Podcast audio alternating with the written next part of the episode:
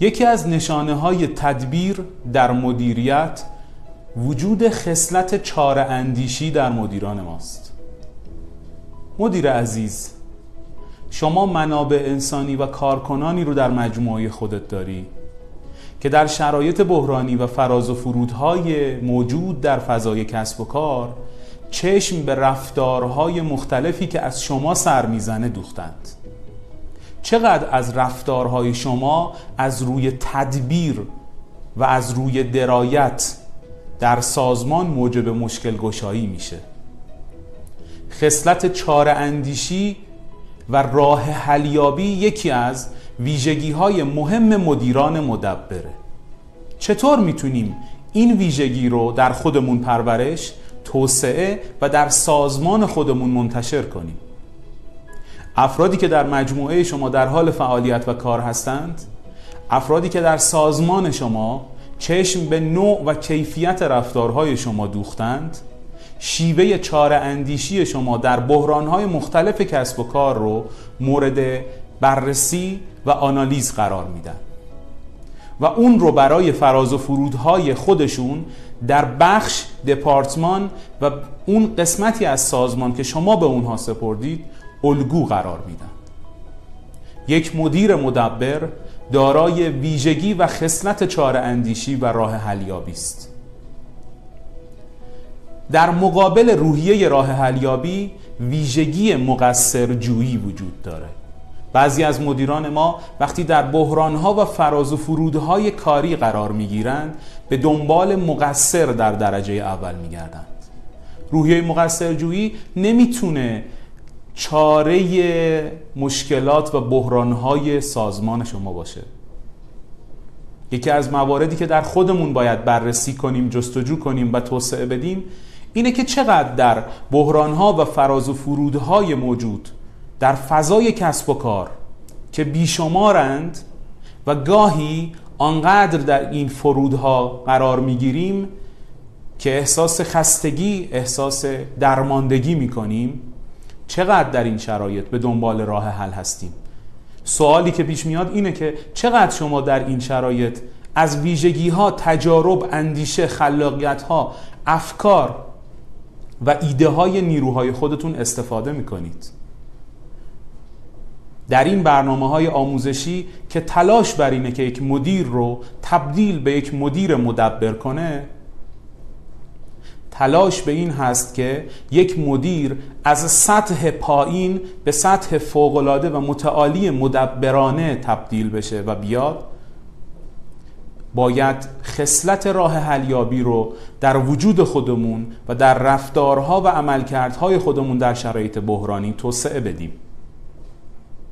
یکی از کارهایی که شما در این شرایط باید انجام بدید اینه که چطور فرایند تبدیل مشکل به مسئله رو انجام می‌دید. بعضی از مدیران ما در شرایط بحرانی در سطح مشکل به بررسی بحران می‌پردازند و متاسفانه اگر بحرانهای پیش آمده در سازمانها در سطح مشکل باشند قابل حل نیستند. کاری که شما باید انجام بدید اینه که حتما مشکلات خودتون رو تبدیل به مسئله کنید. شاید براتون سوال این باشه که فرق بین مشکل و مسئله چیه؟ مشکل و مسئله تفاوت‌های بسیاری دارند. در نتیجه مشکل قابل حل نیست ولی راه حلی که برای مسئله می‌تونیم پیدا بکنیم بسیار سریعتر و ساده تره و مسائل ما دارای راه حل هستند.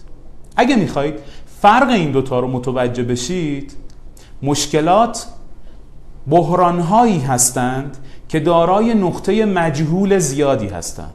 اگه در سازمان شما اتفاقی در حیطه منابع انسانی تولید در حیطه سهم بازار یا مشتریان یا در ابعاد مختلف مثل مالی میفته اگر شما جوانب مختلف اون موضوع رو هنوز در سطح مجهول می‌بینید اون اتفاق و بحران پیش آمده یک مشکله. و مشکلات معمولا به سرعت و به درستی و با بهترین راه حل ها قابل حل نیستند. کاری که انجام می‌دید به عنوان یک مدیر مدبر که چاره اندیشی های درست در شرایط بحرانی می‌کنه اول مشکلات خودتون رو با معلوم کردن نقاط مجهول در آن بحران تبدیل به مسئله کنید. جوانب مختلف یک بحران رو با استفاده از خرد جمعی استفاده از نگرش، دیدگاه، راهکار، ایده ها و افکار منابع انسانی با تجربه خودتون در سازمان تبدیل به مسئله کنید. اون نقاط مجهول رو معلوم کنید. اون وقت یک مشکل تبدیل به مسئله میشه و با یک جلسه فکری درست می‌تونید سریعترین راه حل ها رو برای حل اون پیدا بکنید. متاسفانه بسیاری از مدیران ما با تدبیر عمل نمی کنند و مشکلات به وجود اومده رو تبدیل به مسئله نمی کنند و تلاش می کنند و نیروها رو تحت یک فشار بیموردی قرار می دهند که اون رو حل بکنند. متاسفانه مشکلات قابل حل نیستند اما مسائل راه حل دارند. توی این برنامه که هفتمین برنامه مدیران مدبر هست به سه نکته اساسی اشاره کردم. اول این که اگر در بحران ها قرار می‌گیرید و اون بحران هنوز در سطح مشکله با پیدا کردن جزئیات و نقاط مجهول اون مشکل رو تبدیل به مسئله کنید. اون وقت شاهد هستید که چقدر زود مشکلات حل می شوند و تبدیل می شوند به مسائلی که به سادگی قابل حل هستند. نکته دوم اولین اقدام رفتاری شما و اولین ویژگی رفتاری شما پیدا کردن مقصرها در بروز یک بحران نباشه. مدیران مدبر اولین اقداماتشان در شرایط بحرانی پیدا کردن راه حل‌های مناسب به سرعت به کار گرفتن راه حل‌های کارا در شرایط بحرانی است. بعد از اینکه از بحران و شدت موضوع بیرون اومدن اون وقت علتهای به وجود اومدن مشکلات و بحرانها رو بررسی و واکاوی می‌کنن. و نکته سومی که در این برنامه بهش اشاره کردم رابطه شما و دریافت نظرات و ایده های شما از کارکنان شماست.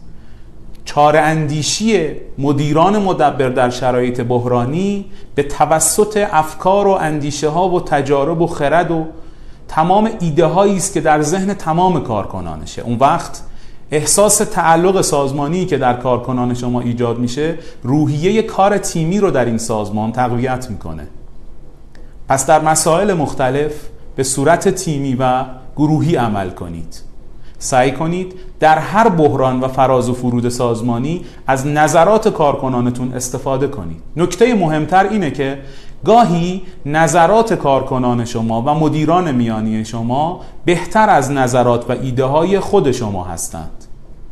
برای بالا بردن عزت نفس در سازمان سطح اعتماد به نفس سازمانی ایده ها، افکار و اندیشه ها و راه حل های مناسب کارکنان و مدیران خودتون رو به مرحله اجرا برسونید.